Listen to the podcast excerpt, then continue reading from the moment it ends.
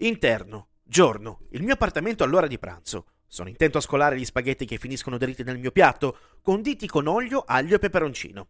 Mentre sono intento ad imbastardire il mio italico pasto, la mia mente vola veloce ai numerosi pranzi che facevo in compagnia di mio padre a base di pasta e peperoncino, un antibiotico naturale, come era lui solito dire. Finisco di dare una leggera spolverata di parmigiano al piatto, quando il mio telefono mi avverte dell'arrivo del messaggio da parte del mio fraterno amico Ted, il quale mi informa di aver appena comprato una pianta di peperoncino. Ma non una normale, bensì la varietà Carolina Reaper, il peperoncino più piccante al mondo. Il nome di questo peperoncino sembra quello di un esagitato gruppo di motociclisti fuorilegge, ma l'esempio non serve a rendere l'idea di quanto sia incazzata questa varietà. Il mietitore della Carolina inizia a far parlare mediaticamente di sé quando nel 2011 uno speaker della radio pubblica americana appassionato di peperoncini viene a contatto con questa varietà.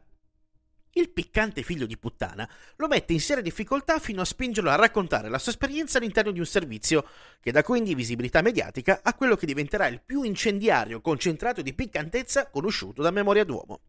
Per misurare il livello di piccantezza di un peperoncino viene utilizzata la scala di Scoville, unità di misura ideata dall'omonimo chimico statunitense, che analizza la quantità di capsaicina presente. Quest'ultima è un composto chimico presente in natura e nei peperoncini, che stimola i ricettori del caldo situati sulla lingua e che provoca la sensazione di bruciore. La capsaicina è anche quella sostanza presente negli spray al peperoncino venduti per difesa personale, per intenderci.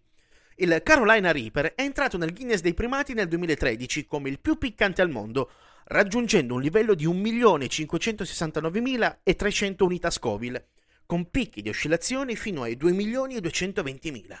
Con questi numeri e questo potenziale, letteralmente detronizzato il Trinidad Scorpion dal primato, che aveva raggiunto nel 2011.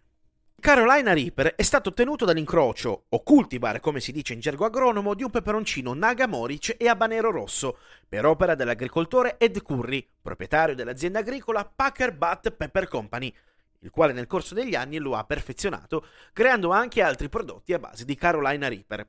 La sua concentrazione di capsaicina lo rende davvero un brutto cliente anche per gli appassionati più temerari del piccante, Solamente il contatto della sua polpa con la pelle può provocare infatti forti ed incontrollabili sensazioni di bruciore. Ed Curry ha anche sviluppato un'altra varietà di peperoncino, chiamato Pepper X, che raggiungerebbe l'intensità di 3 milioni e 180 mila unità Scoville, superando di fatto il Carolina Reaper. Il Pepper X non viene però utilizzato in cucina, in quanto potrebbe risultare una vera e propria arma piccante, e il Guinness ad oggi non ha ancora stabilito tale primato. Per chi di voi fosse interessato a dare sfogo al suo pollice verde e coltivarlo nel suo orticello personale, il piccantissimo mietitore impiega circa una novantina di giorni per maturare, raggiungendo una lunghezza che varia dai 3 ai 5 cm.